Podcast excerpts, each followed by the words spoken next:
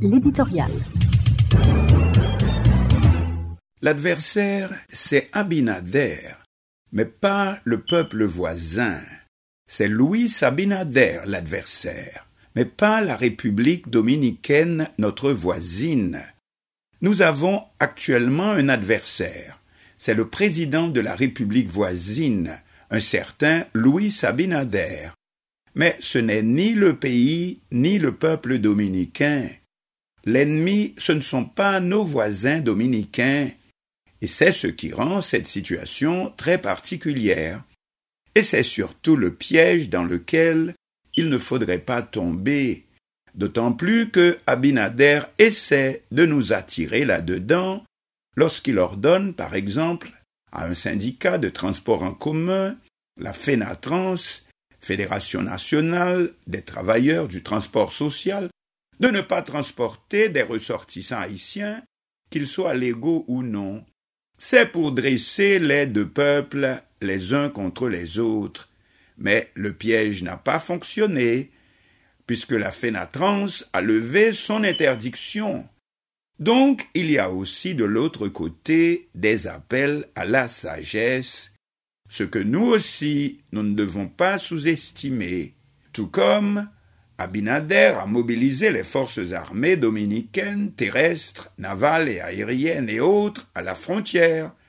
C'est pour créer de toute force, de manière artificielle, une atmosphère de conflit généralisé, alors qu'il ne s'agit que de basses manœuvres d'un homme politique qui a échoué dans tous les autres domaines et qui tente ce dernier artifice face aux prochaines présidentielles en mai 2024. Donc c'est tout prêt. Donc le temps presse pour lui. Par conséquent, il ne suffit pas seulement de nous défendre, ce que le peuple haïtien est en train de faire en ce moment et admirablement, mais il nous faut aussi intervenir dans le camp même de notre adversaire. Cela veut dire essayer de déjouer le jeu d'Abinader, de le faire dérailler, l'attaquer sur son propre terrain, celui de la politique électorale, ah, pardon, électoraliste, magouillasse, et nous y arrivons. Pour commencer, on dirait, du moins jusqu'ici, que Abinader est tout seul dans son aventure, pardon, dans sa mésaventure. En effet, c'est lui seul qui fait tout aussi bien à Santo Domingo qu'aux Nations Unies ou ailleurs. Il est donc tout seul. Où est son gouvernement? Où est le parti politique qu'il représente? Certains pensent que c'est l'ultra-droite, l'extrême droite trouiste, etc. En tout cas même, celle-ci qui n'est pas sortie de l'ombre pour le soutenir. Au contraire, les critiques ne manquent pas. Des sénateurs dénoncent ce jeu risqué avec des exportations de plus de 900 millions de dollars américains l'an réalisé par la République dominicaine avec Haïti.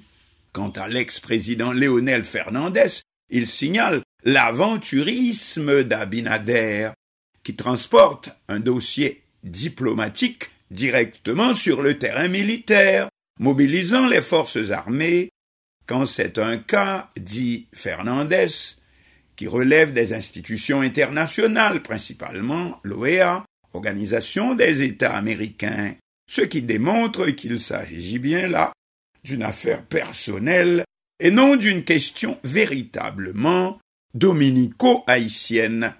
Louis Abinader veut utiliser Haïti pour emporter les prochaines présidentielles. C'est son dernier atout qu'il joue en ce moment et il ne faut pas tomber dans son piège. Pour cela, il faut bien faire la différence entre le peuple dominicain et son actuel président, qui n'est qu'un homme aux abois.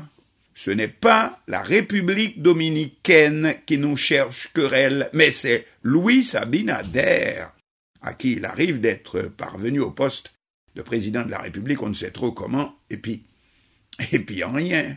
Aussi, notre réponse, c'est d'abord, comme on est en train de le faire, de faire front commun autour des ouvriers haïtiens, autour de la population héroïque qui construit le canal sur la rivière Massacre, puisque tous les documents diplomatiques reconnaissent que Haïti est dans son bon droit, que nos voisins ont eux-mêmes déjà fait onze prises sur la même rivière, etc. Mais secondo, nous devons aussi utiliser tous nos atouts pour décourager nos voisins dominicains de voter Louis Abinader pour un second mandat.